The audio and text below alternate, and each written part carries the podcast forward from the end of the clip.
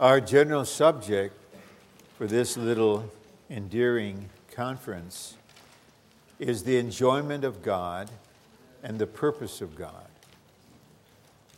God's purpose is to have the church understood as the corporate expression of Christ. And Christ is the embodiment and expression of the triune God. In order to live for the purpose of God in the midst of the world in which we exist, we need to enjoy Him for the long run. And many of us are fond of that verse in Nehemiah the joy of the Lord is your strength. So, in the first message, we emphasized enjoying God and living for His purpose. We'll come to the outline very soon and flow through it, I believe, in a pleasant way. But first, I would like to define more definitely what it is to actually live for God's eternal purpose. Living. Not doing first, not working first, but living. And living is something we're doing all the time. As long as we are alive, we are living. So to live for God's eternal purpose is not requiring a certain behavior, but a certain way of living personally before the Lord, with the Lord, and to the Lord. We know from Revelation 4:11 and Ephesians 1:5 that the will of God is the source and the origin of all of God's action. God's will is what He wants, it is what He has intended to have. And woven into His will is what Paul calls God's good pleasure. So, what God wants, His will, is in the realm of delight and enjoyment for himself and for those who participate. Based upon his will and his good pleasure, God made his purpose in Christ. His plan, his determined intention to reach his goal. Then he considered how to carry this out. From creation until the coming of the new heaven and the new earth after the kingdom age. And God is detailed, fine, and thorough. So there is a very thorough consideration regarding, regarding every matter, every place, and every person who will ever live on the earth in relation to God's purpose. So, the Lord, we know, as the writer of Proverbs tells us, He really is directing our steps, although He likes to hide and is not obvious, yet our lives are unfolding according to his counsel. But in practicality, the purpose of God reaches us and intersects with our being and our living as the divine economy. So to live for God's purpose is to live in and for God's economy. Because God's economy is his plan and arrangement to accomplish his purpose. So the economy is the plan, and there's always an arrangement. And it's the arrangement that gives God the opportunity to dispense himself into us more and more. I've used this illustration a number of times. God's dispensing is giving us the breath of life, the water of life, the bread of life in our experience, is always based on some kind of arrangement. It doesn't just happen without any forethought. We're all familiar with the case of the Lord's feeding 5,000 men, plus women and children. So there could have been more than 12,000 people there. They were hungry. He wanted to feed them. The disciples didn't know what to do. Eventually, the Lord was presented five loaves and two fishes. Then he made an arrangement for that large group of people. He actually had them sit down in districts, say 50 or 100. I do believe the Lord was training the disciples how to administer a huge church, how to handle an increase of 3,000 in one day. So in one day, they went from 120 to 3,120. What do you do? Well, they meet in homes and they meet in districts. So the Lord took the loaves, He blessed them, He broke them, but before He distributed them, everyone had to sit down. And so you needed to accept the group that God assigned to you. All of your buddies may be over there, but you're in this group. And then the Lord distributes the bread and the fish through 12, we believe, rather young men. And if you're in Peter's group, if you ah this you know this, this this dude is cool he's just so direct and straightforward. I'm happy to be in his group. And someone says, Oh, I'm in Mystical John's group. then someone else says, Oh, I'm in the most exciting group. I am in uh, the group of Simon the Cananaean. The Cananaeans were the most radical anti Roman, pro Messiah imperialists. So here was one radical coming to stir you up. Then others say, Yeah, yeah. But the guy bringing the bread to me is giving me bad vibes. His name is Judas. I just don't have a good feeling about him. Well, my point in this humorous expression is the feeding is based on the arrangement. And many years ago, when I was teaching a class in the full time training on God's economy, I used this illustration. And then I instructed the trainees experiencing and enjoying God's dispensing requires accepting his arrangement.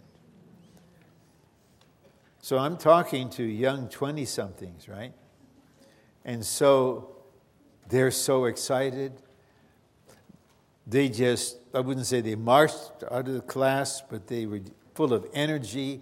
They were going forth to accept God's arrangement and experience His dispensing.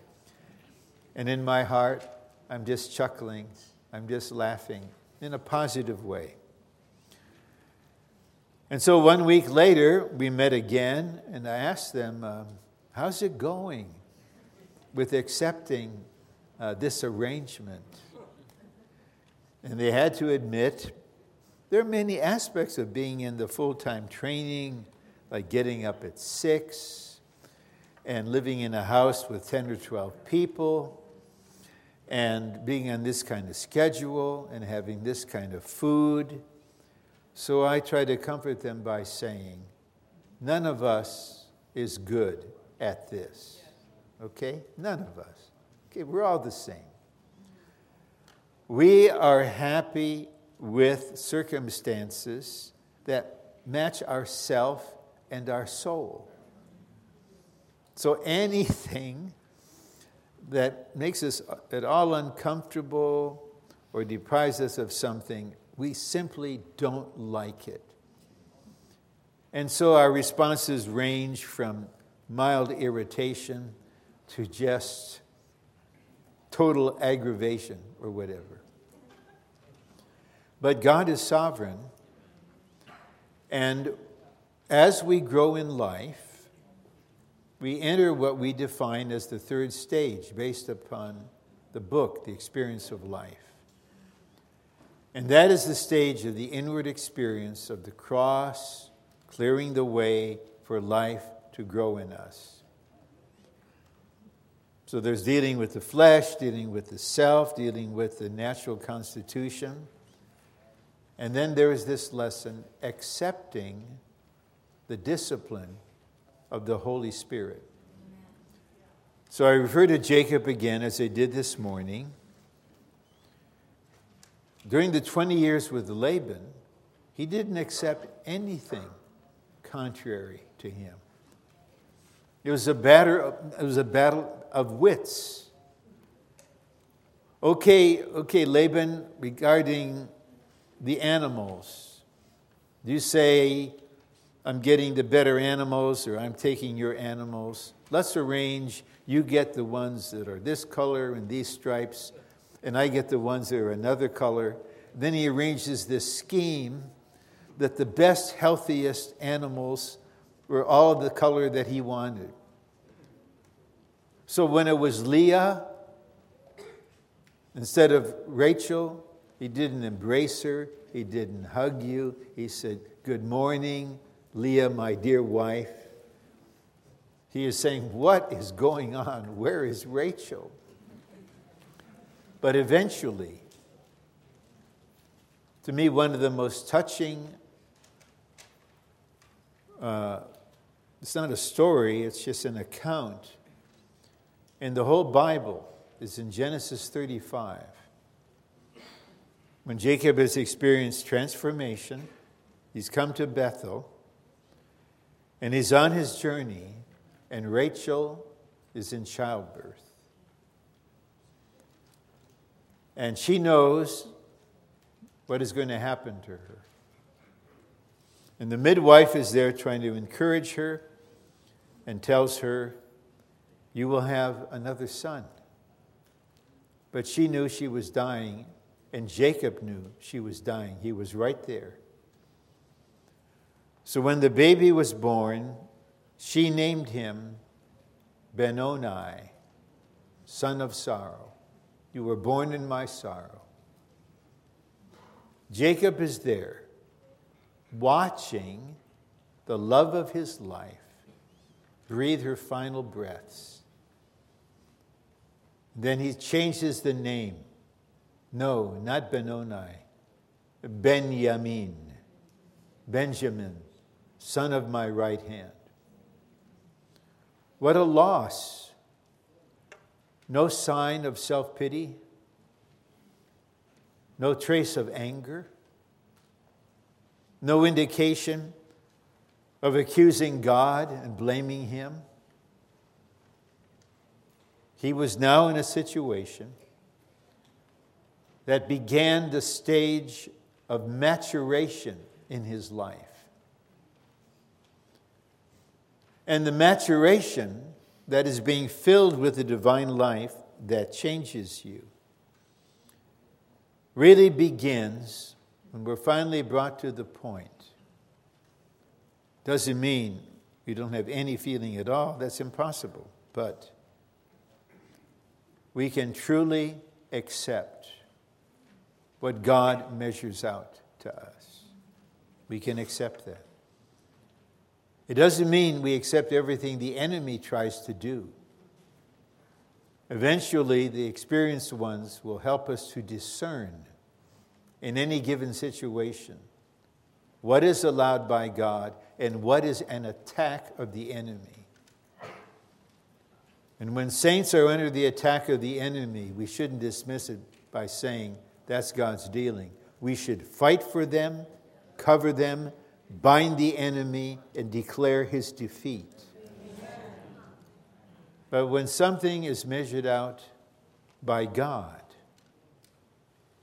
and we are able sincerely to accept it, that is a sign we have now entered the stage of becoming mature. And we will all be there because this, this is quite normal.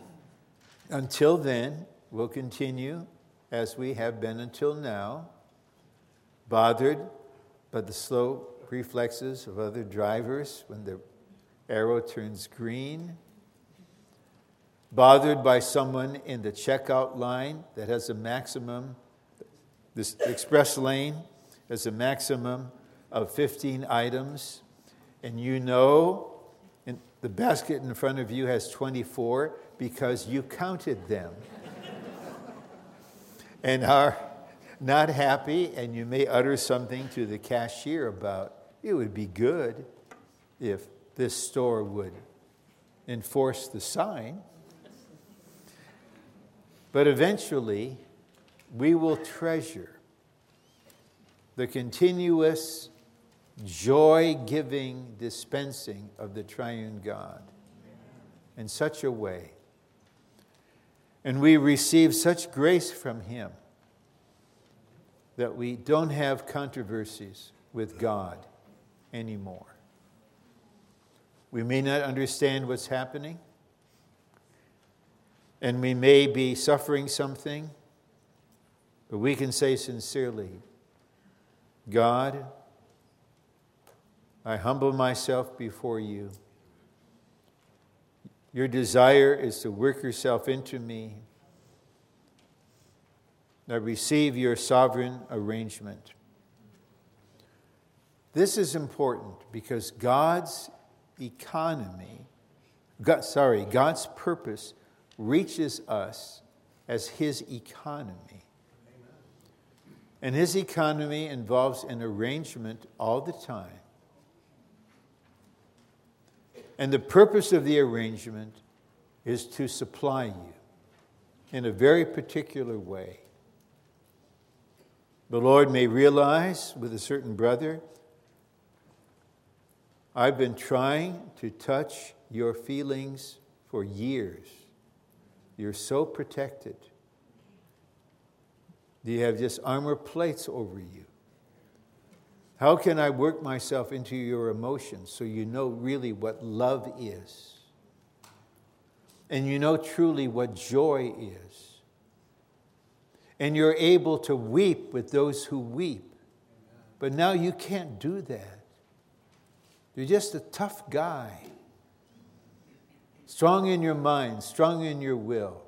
I want you to be a balanced God man. So, how is he going to have access to this man's emotion? The Lord knows what to do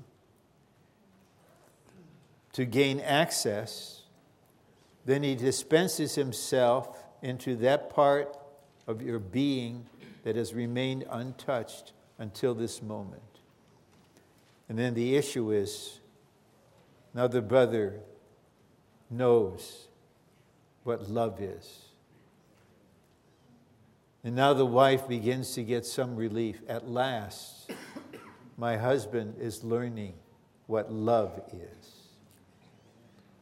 Or we're all relieved because here, this somber, sullen, serious, and I'm going to use a fun word, lugubrious brother. Lugubrious is to be serious to the point of being ridiculous. and he's smiling. I can tell he's smiling. I learned this from a rather wise female. How, how to tell when a smile is real? Look at the eyes. If the eyes are bright, the eyes are smiling, then what the mouth is doing is not fake.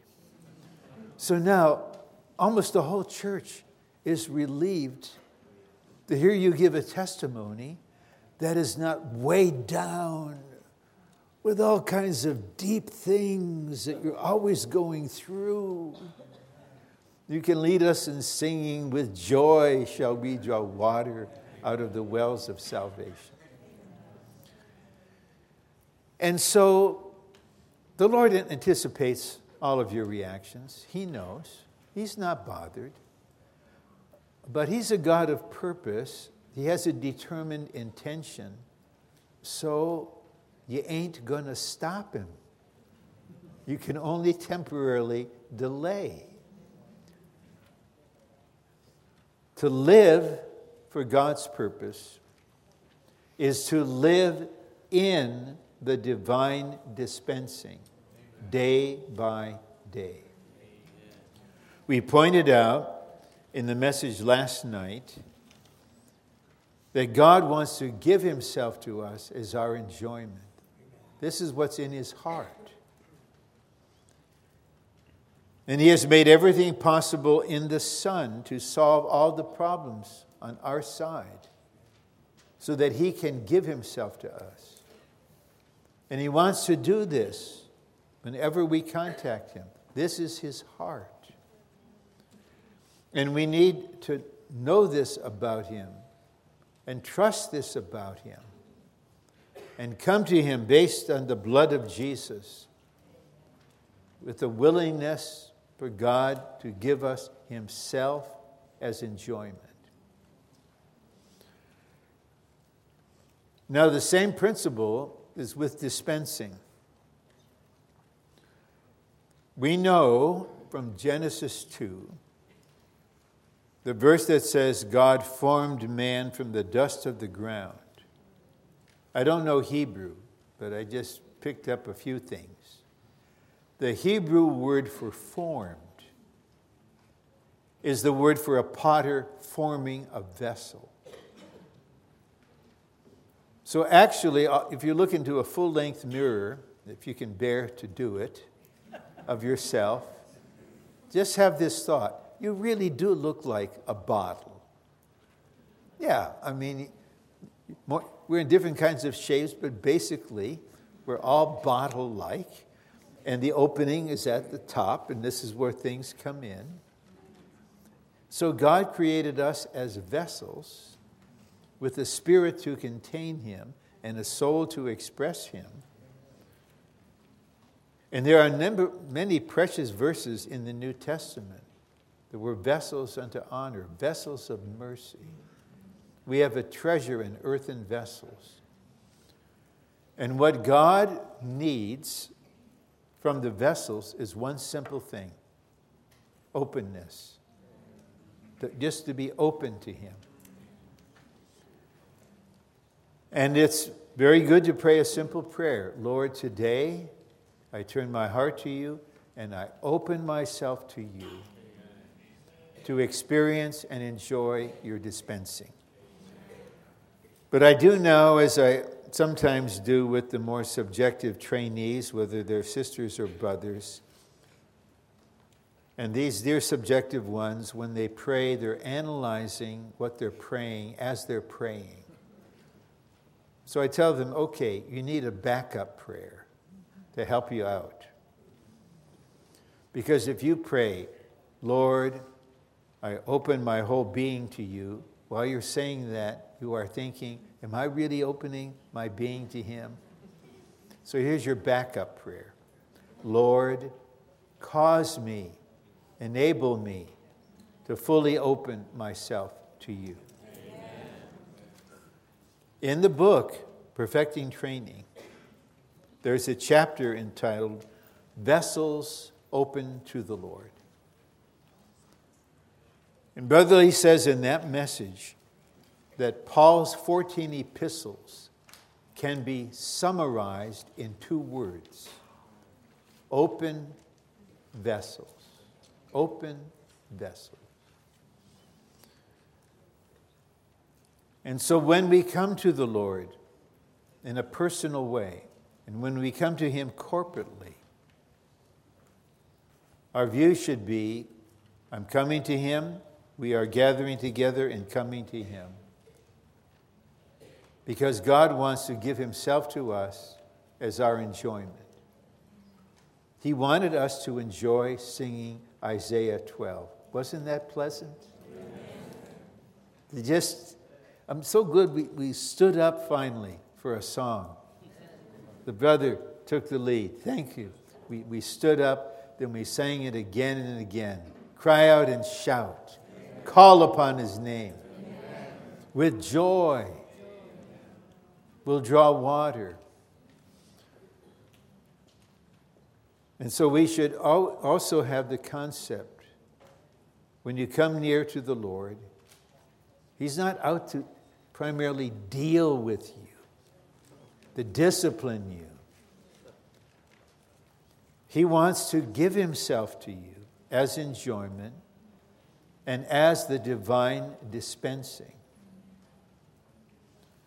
And this is the way we live for His purpose as early as we can on any given day, we begin to receive His dispensing. Then we'll see what happens in us according to John 14 as we receive some living water. It comes into us when it reaches our spirit, it becomes a fountain. Okay, right now, as I'm speaking to you, there's a fountain in my spirit. And while you're listening, there's a fountain in your spirit. Right now, we prayed this that the fountain would spring up in the spirit of everyone in this meeting. So, can you say amen to this prayer? Amen. Let the fountain spring up in you right now. Amen. So, your inner being echoes what we're saying. Fountain springs up into eternal life. Then now you can pray you can sing, you can praise, you can share Christ with someone, you can preach the gospel to someone, you can give a gospel tract to someone, you can text someone and have text fellowship for a minute or two, you can call someone, you can have fellowship with someone. Everything comes out of this flowing, and the flowing is based on the dispensing. But in order for us to live this way, we need, under the Lord's care, to become simplified with Him. In that message I referred to, Brother Lee says the natural man wants to know and to do. To know and to do. So we come to the Lord because we want to know something, we want to do something. And those two things block our being. If we could let the Lord train us to live before Him as open vessels. A few weeks ago, while I was in Singapore, I received an email from a sister in Vancouver, Canada. I knew that her husband a faithful elder in the church there for a long time. The cancer had taken a very severe turn. And it's now a rare form that can't be managed, can't be controlled. Nothing can be done. And the end is near. So she wrote because she felt I have some understanding of what it is to experience this kind of loss. And She wanted some fellowship. And she gave me the option of writing an email or calling eventually. I just felt a call. She got the phone by her husband's hospital bed. Then I just fellowship with her. This and that. Don't listen to you. When others say, don't cry. Say, God men cry. When it's a heartbreaking loss, we cry. And then she said, Can you hold on for a minute? And then she was with her husband, and he was awake. He said, Can you talk to David? And I talked to him, and he was able to answer back. And we had wonderful prayer together. And then a week and a half later, early in the morning, she sent me the email David went to the Lord. My heart is broken. But what can a person do inwardly when they're sustaining such a loss? When your soul is overwhelmed with grief? Okay. The one thing we can help them do is this stay one spirit with the Lord and remain open to Him. Because this is a life law. I testify of this from direct experience again and again. As soon as death attacks, the process of resurrection life begins. You're not aware of it but eventually it will surface. So, just as I tried to help you realize our fellowship about enjoying the Lord is not some kind of dream, I'm fully aware of the sufferings of human life, all kinds of things that happen, what the enemy tries to do, what our self does to us. We're all the same, we're all in this kind of situation. But I came here to encourage you and to comfort you by testifying to you. In the midst of any kind of situation, we can still receive the God of joy into the deepest part of our being. So the same thing applies to the dispensing. So, when the light, the, red, the arrow, the green arrow turns red just before you got to the intersection because of other slow reflexes. You're now here for three minutes. May the Spirit remind you you can spend three minutes receiving the divine dispensing. Amen. Or you can spend three minutes in yourself. It's up to you. And so you can tell the Lord, Lord, I am bothered that I got stuck here and I'm going to be late and I hate to be late, but here I am. Okay, so now you opened up. Lord Jesus, I'm going to drink you right now. Amen. I'm going to come to the fountain of life right now. So to live for God's eternal purpose is first to live a life of enjoying Him. That was last night. Second, it's to live a life of consecration in which we present ourselves to Him, to allow Him to give Him our consent to work in us and on us and to direct our ways. Then now tonight, we see we live for God's eternal purpose by living a life of being open to the divine dispensing. And in particular, this will be of the water of life. So now, for the next, say, about 35 or 37 minutes, we'll go through the outline coming to the fountain of living waters. and drawing water from the springs of salvation for the consummation of the divine economy. Okay, coming to the fountain of living waters. How do you do this? Where is the fountain of living waters? Do you see? It's right inside of your regenerated human spirit. Amen. Come to it. No one can come for you. You come.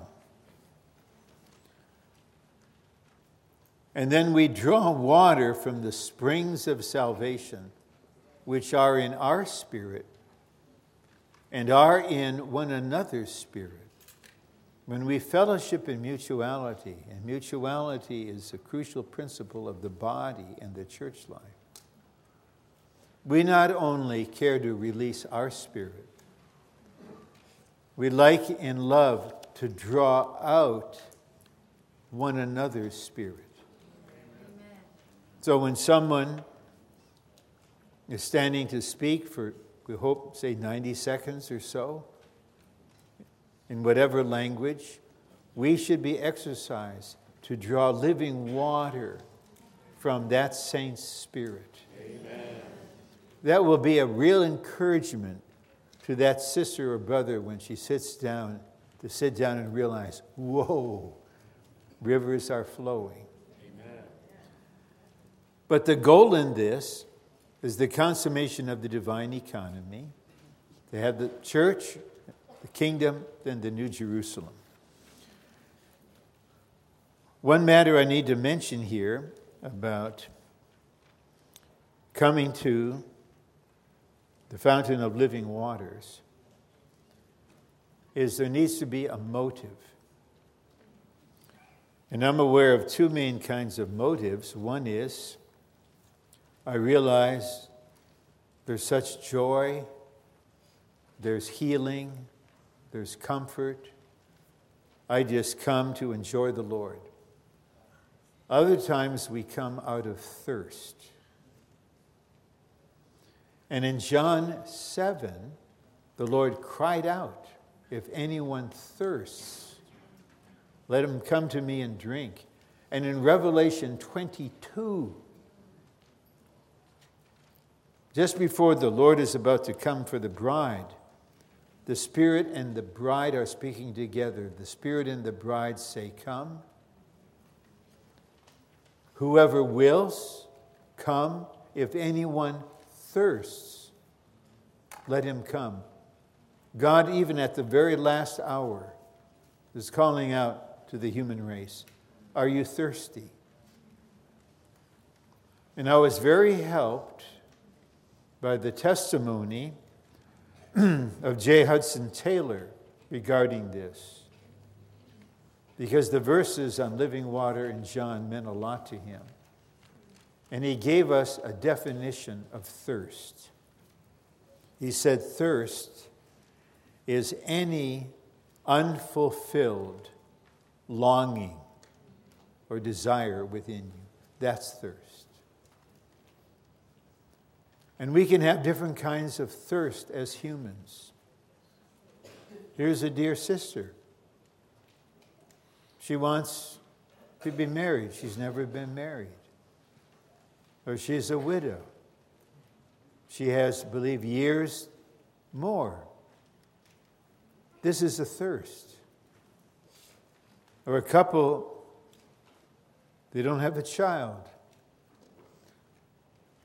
In our human nature, our longings, yearnings, desires that only living water can satisfy. I know we think that if I did get married, that in itself will satisfy, but it can't. Or if I have a child, that in itself will satisfy, but it won't.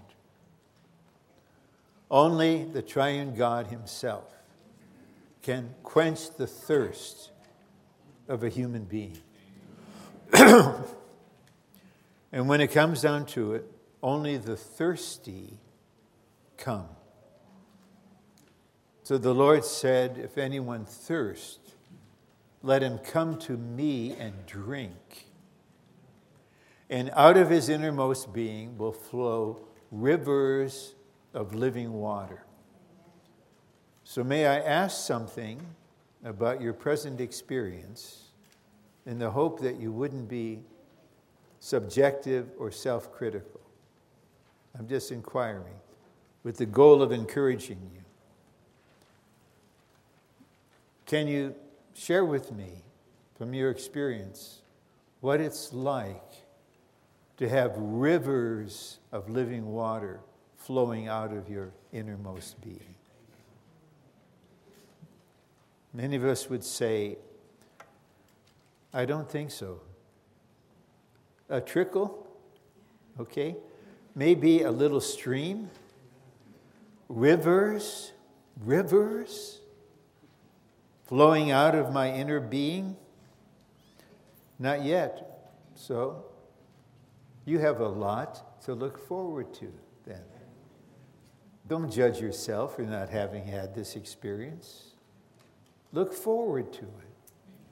Why not pray a simple prayer? Lord, cause rivers of living water to flow out of my inner being.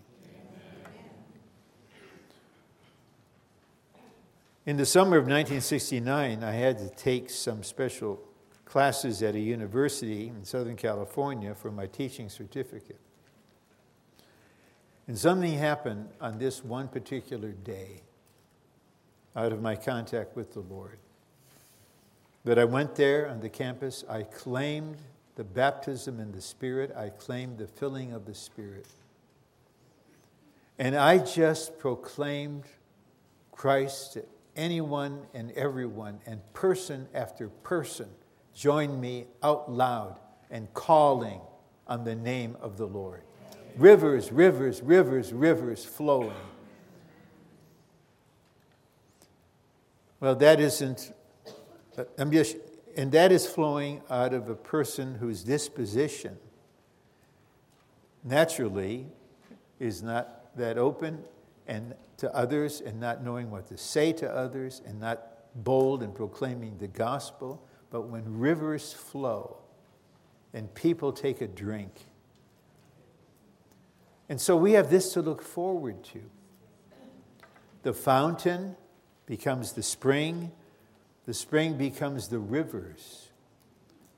And now we're living for the fulfillment of God's purpose in the divine dispensing in the particular way. We come to the fountain, we drink the water, it becomes a spring welling up, and then the Lord flows out of us. The more He flows out of us, the more we come to the fountain and drink, the more the fountain springs up, the more He flows. So we live a life of flowing in and flowing out. But some of us, and this is not deliberate, we're somewhat like a hose attached to the faucet. And the handle of the faucet is turned fully on, but the nozzle at the end is closed. So at first, oh, the water's flowing in me, and now the pressure, there's a pressure. You don't know why, there's the pressure. Well, you know how to relieve the pressure? It's to loosen the nozzle and let the Lord flow out. And so, living in the divine dispensing as a way of living for God's purpose is to live in a constant flow in, flow through, flow out. Flow in, flow through, flow out. Why not ask the Lord, Lord, make this me? Make this me. Some of us were kind of introverts or were sensitive and thoughtful, we have no problem coming to get water flowing in. Our problem is letting anything out. We become so self conscious and this and that. Then you have, believe it or not, the Peter types bold, daring, even audacious. But it's hard to get them to stop what they're doing, calm down, and just receive the divine dispensing. But God intends, because we're going to living, be living this way in eternity, as the bride, the river is going to be flowing out, through, into, through, and out. Into, through, and out. And th- this brings in an unprecedented joy. Every aspect. I had us read verse 8 from Psalm 36. I should have included it. You will cause them to drink of the river of your pleasures. Again, I don't know Hebrew, but I learned the Hebrew word for pleasures is the word for Eden in plural. And Eden is paradise, so it's paradise water. You will cause them to drink of the river of your paradises. So when you drink, you have joy. When you let the river flow through your being, opening everything, you get more joy. But when you release it, you get the highest joy. When you release it, you just ask the Lord, Lord, you just forget what kind of person you are when it comes to the gospel. Just forget yourself. Just say, Lord, this year, between now and the end of this year, give me the experience of bringing another person to the Lord Jesus Amen. for salvation. And I believe the Lord will arrange the situation and will supply you and lead you and prepare that person. And you will touch a joy that maybe you've never known or not known for a long time. The joy of the river flowing out of you, flowing into the life of another dear human being. So I've really moved on the outline. I've covered the title already. now we'll proceed to the content. God's intention in his economy is to be the fountain, the source, okay? Please equate fountain and source. The fountain of living water to satisfy his chosen people for their enjoyment. Satisfy. That means he knows what you're seeking, what's lacking, what you're longing for. He wants to satisfy that for your enjoyment. The goal of this enjoyment is to produce the church as God's increase. That's the goal. So it doesn't stop with us, flows in, through, and then out. God's enlargement, to be God's fullness for his expression. That's the goal. So we just begin by receiving the dispensing, we let the river flow, then this will produce churches. I do believe that between now and 2028, there will be a half dozen more churches in the greater Phoenix metropolitan area. Amen. There will be a prevailing campus work, and scores of young people from all races and nationalities will be saved. Amen. Because the river is going to flow in the desert. This is God's intention. I believe so.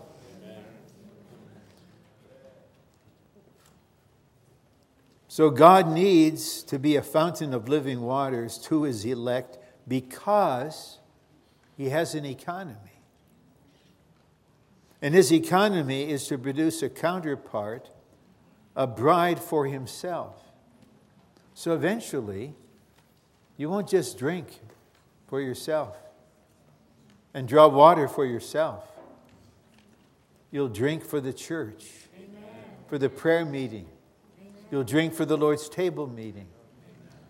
You'll drink for the conference. You'll drink for the bride. Oh, this really touches the Lord's heart to say, Lord, I love you and I care for the desire of your heart. I sense the longing in your heart for a counterpart, for a bride to match you, and I'm living for this. And now I'm seeking you for the divine dispensing of living water for her. For her. This doesn't stop with me and my personal need. I'm enjoying you for the church, for your body, for your bride. God's economy is to dispense Himself as the living water to produce His increase, His enlargement for His expression. So you see the connection between our enjoyment of the living water through dispensing and God's goal to produce the increase. Now, in the next section, we have the crucial matter of the unique source. God wants to take God wants us to take him as the fountain, the source of our life and our being. This is what Abraham had to learn the hard way that God and only God is the Father, the source. And yes, we need to experience and enjoy the all inclusive Christ. He is the spring. We need to experience the river flowing. That's the Spirit. But we really need to know the fountain. Many times, I feel I need to say this I just referred to the Father as the fountain. Father, fountain. I come to you as the source. For every message, how do we know the subject for a training, for a conference? How do we know? Do you think we sit down and just rack our brains to come up with something? There's a source. There's a fountain. Everything in the ministry and the Lord's recovery originates from the fountain, Amen. the Father. Amen. So the fountain is a person, and that's the Father as the source.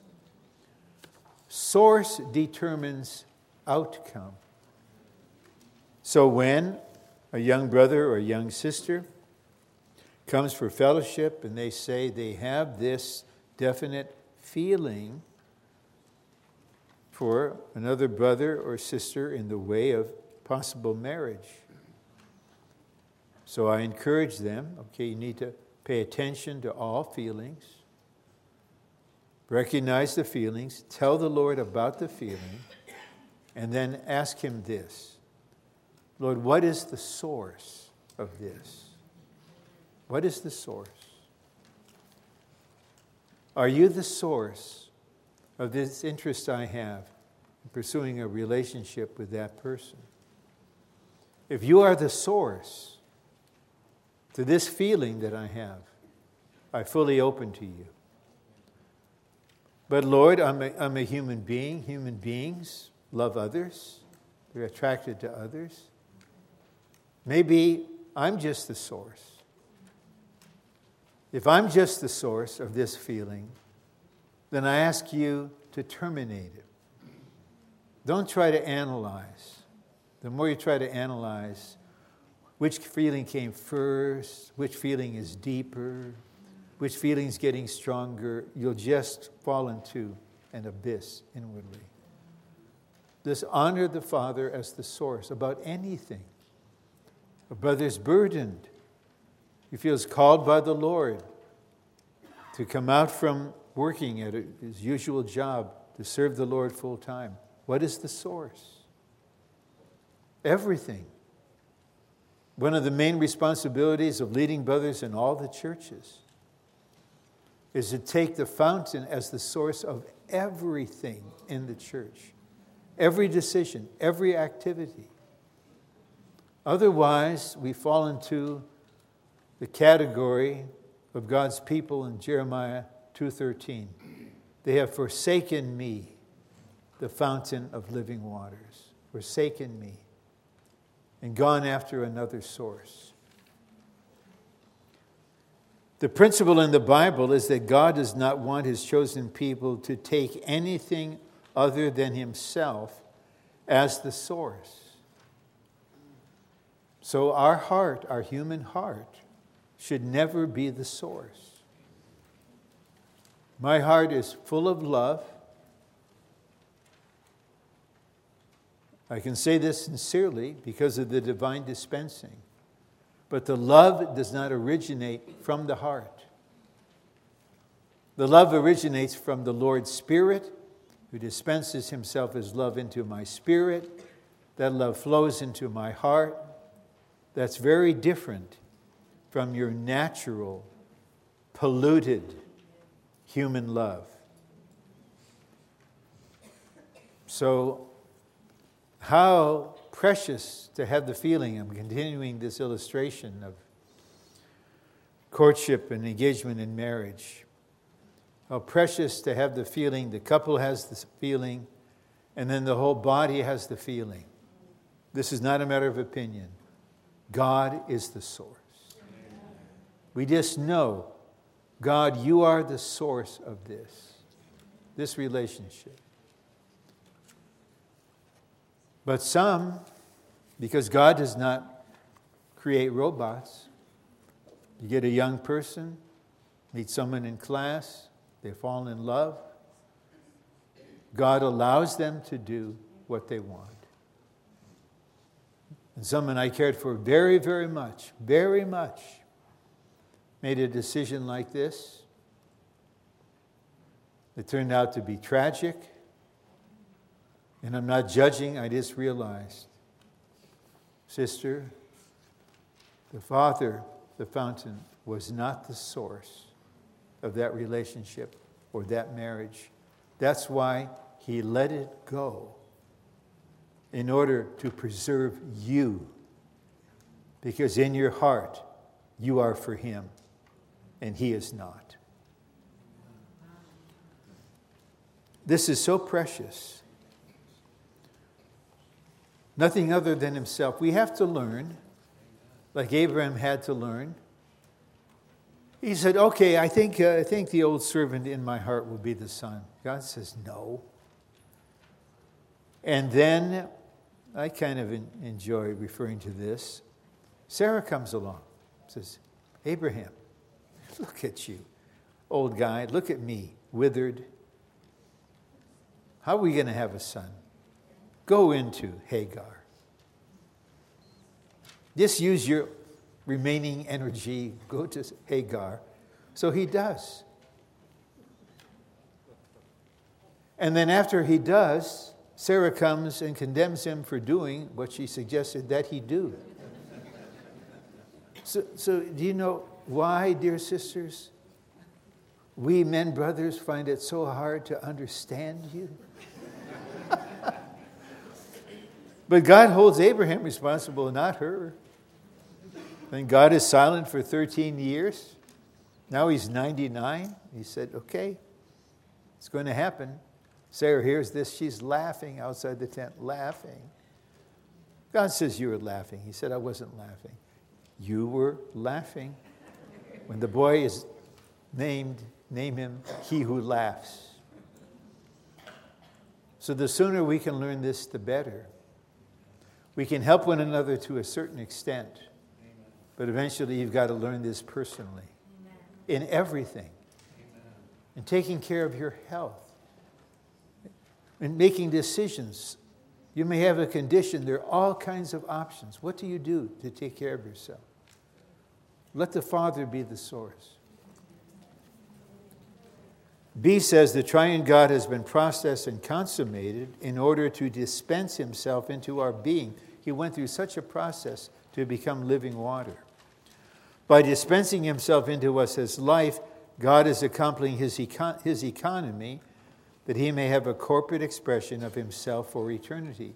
So, this is how he works himself into you, the central work, by dispensing.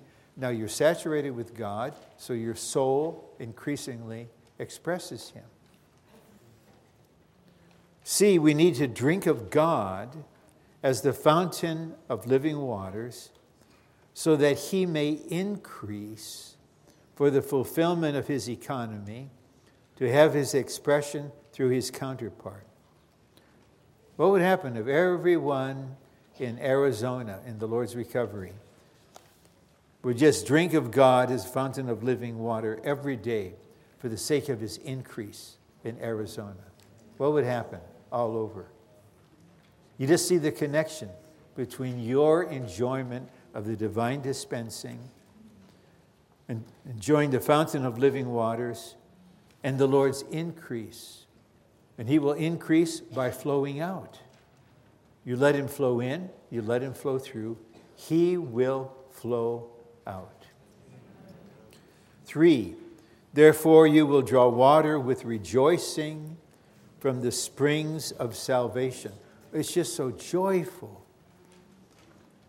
when we're together and we help one another be released. When you have not only a released spirit, but a releasing spirit. You don't exhort others, come on, turn to the Spirit. And they say, You turn to your spirit. Just have a releasing spirit. Wash their feet. They've had a hard week. Their soul is weary. Yes, they came in 25 minutes late to the meeting. It's good that they came. Refresh them, refresh their inward parts. Let the living water flow. And with rejoicing, you'll draw water from the springs of salvation. The fountain is the source, the springs are the issue of the source, and the river is the flow. In the Bible, a spring signifies life that flows out of God in resurrection into his chosen people. Now we see this is resurrection water. So it's going to swallow death. This is my constant battle, especially as an older person. The struggle, wake up another day, but to realize death is attacking, death is discouraging, death is enervating, weakening. But when I turn and I get help to turn, they drink the living water, it's resurrection water. And death is defeated again in my own mind, in my own soul, even in my own body. This is resurrection water. See, in the Bible, the springs of salvation implies that salvation is the source. The source of the springs of salvation is a fountain. And the fountain is salvation, which is God Himself. The springs which are Christ issue out of the fountain and become the rivers which are the Spirit. Fountain, springs, rivers. And the Lord told this woman, when was the last time you had as a gospel friend a woman who had been married five times? and is living with a man, not her husband, you would say, This is not good material. Right? Oh, good material has to be some kind of such and such Eagle Scout fellow. But he knew she was thirsty. People sin because they're thirsty. She got married again and again because she's thirsty so she gave up on marriage, but she didn't give up on living with a man, so she's still thirsty. And the Lord says, if you drink, you, if you drink of the water I give you, it will become a fountain springing up into you, into eternal life. And we all know what she did.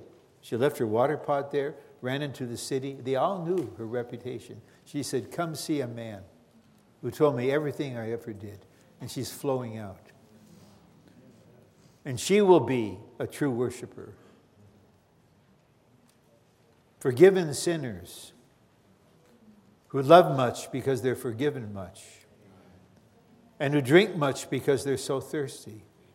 They will worship the Father in spirit and in truthfulness. So the Lord has to, he has to go through Samaria and meet such a woman at the well, he's happy to do it. When the disciples came, he told, indicated to them he's no longer hungry. They had gone to get food. There, as usual, the, as males, young males, they're clueless. Did someone give him a drink? Someone give him food? He said, My food is to do the will of him who sent me and to finish his work. Consider the context. What was the will? It was to give a drink of living water to this woman. So now he's satisfied. He was nourished. He was tired and he was thirsty because he was a man. He asked for a drink. And then he was refreshed by the river flowing out. We need to pray, Lord, for more outflow. Like the hymn says, Grant us, Lord, the living outflow. May thy life through us be seen. D, the process triune God is the fountain, the springs, and the river of life. The Father is the fountain, the Son is the springs, and the Spirit is the river of water of life. God is our salvation is the fountain. With you is the fountain of life. Christ is the springs of salvation for our experience and enjoyment, and the Spirit is the flow of this salvation within us. So this connects to Romans 5:10 much more. We shall be saved in his life. Shouldn't that become an actual experience? We can testify I've been saved from this, saved from that. Well, we're saved in life by the spring of salvation, by drinking. And the life flows in us, it saves us, saves us in life. Then this life reigns in life and causes us to reign in life. The truth in God's economy, as presented in the ministry of the age, is profound. But our life practices are simple. We just drink, we breathe, we eat. We come to the Lord and say, Lord, I turn my heart to you, I open my heart to you, I claim the cleansing of your precious blood, the anointing of your spirit. I call on you, I want to drink you. River flows into you, through you, and out of you. Any given day, no matter what the outward situation is, is intrinsically different when the river is flowing in us. The Lord gave me one prayer. I prayed hundreds of times. I mention it for your benefit. I have nothing to boast in, it's for your benefit. I prayed to Him hundreds and hundreds of times Lord, keep me in the flow all the days of my life unto eternity. Lord, deepen the flow, enrich the flow, increase the flow, release the flow. We'd like to live in the flow, to be joyful drinkers, as one brother prayed, with a joyful outflow. The water that I will give him will become in him a fountain of water springing up into eternal life. It becomes. So you drink the living water. it's the Spirit. The water is the Spirit. You drink the Spirit. The Spirit reaches your spirit. They mingle, and the mingling produces a fountain. And under normal circumstances, the fountain springs up. Springs up. If this is not our experience, ask for it. It makes a difference. Ask, and you shall receive.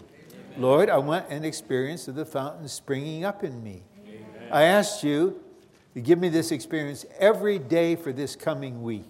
Amen. Fountain springing up in me. And I'm going to pray for everyone else in my local church that they'll experience the fountain springing up Amen. in whatever situation they're in.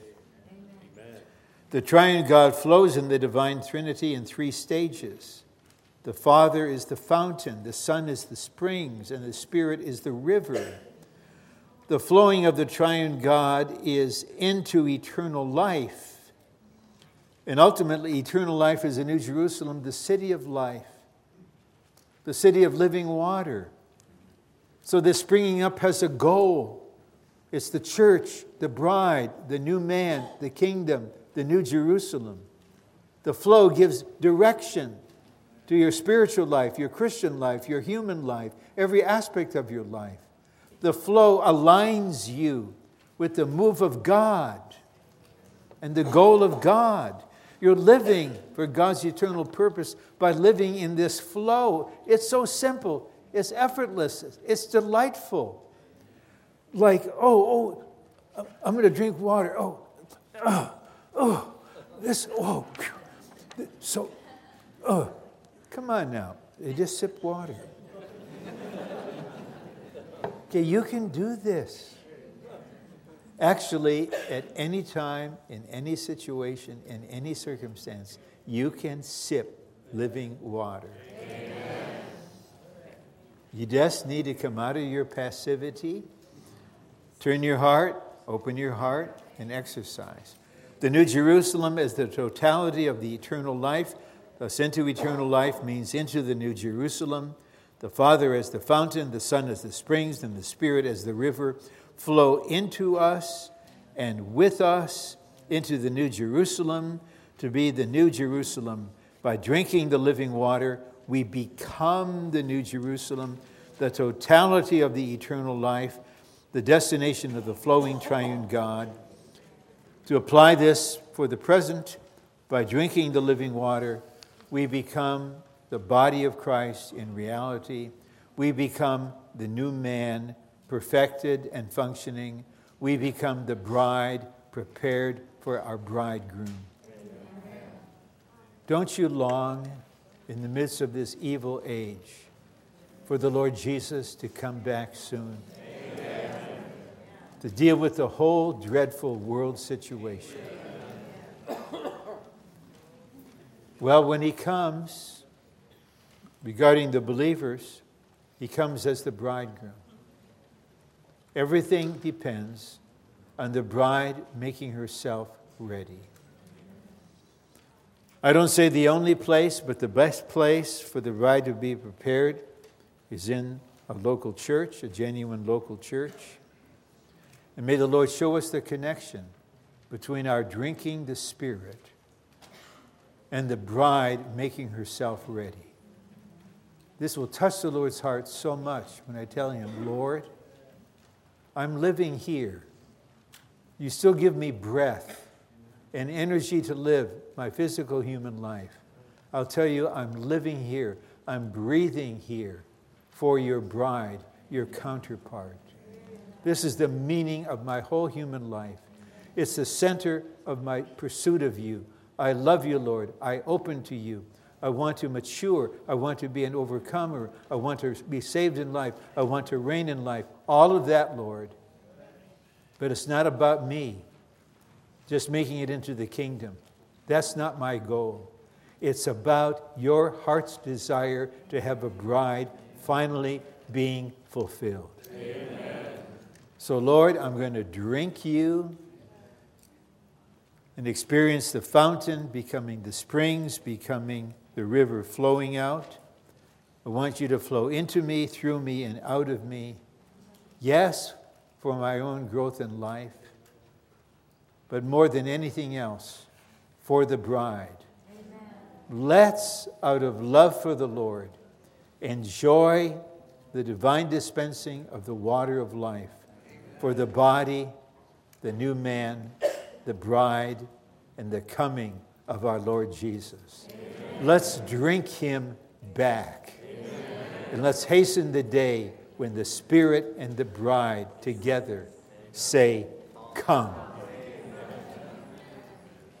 So please be exercised to keep the sharing brief. A minute, a minute and a half. I know once we get speaking, we're, we're all learning.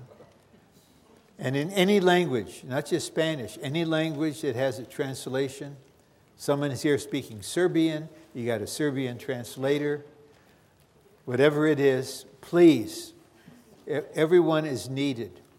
So just speak in the language you're comfortable with. If you need translation, we'll get it. But now we need 20 or 25 of you to respond because methinks some river water flowed into you, it flowed out of you. Now it's time for it to flow. It flowed through you. Now it's time to flow out of you. Amen. So please stand up in faith, obeying the inner sense, no matter where you are, way in the back or in the front. Stand up, open your mouth, and let the rivers flow. Amen. Okay, it's up to you now. I want to drink of your spirit. Amen.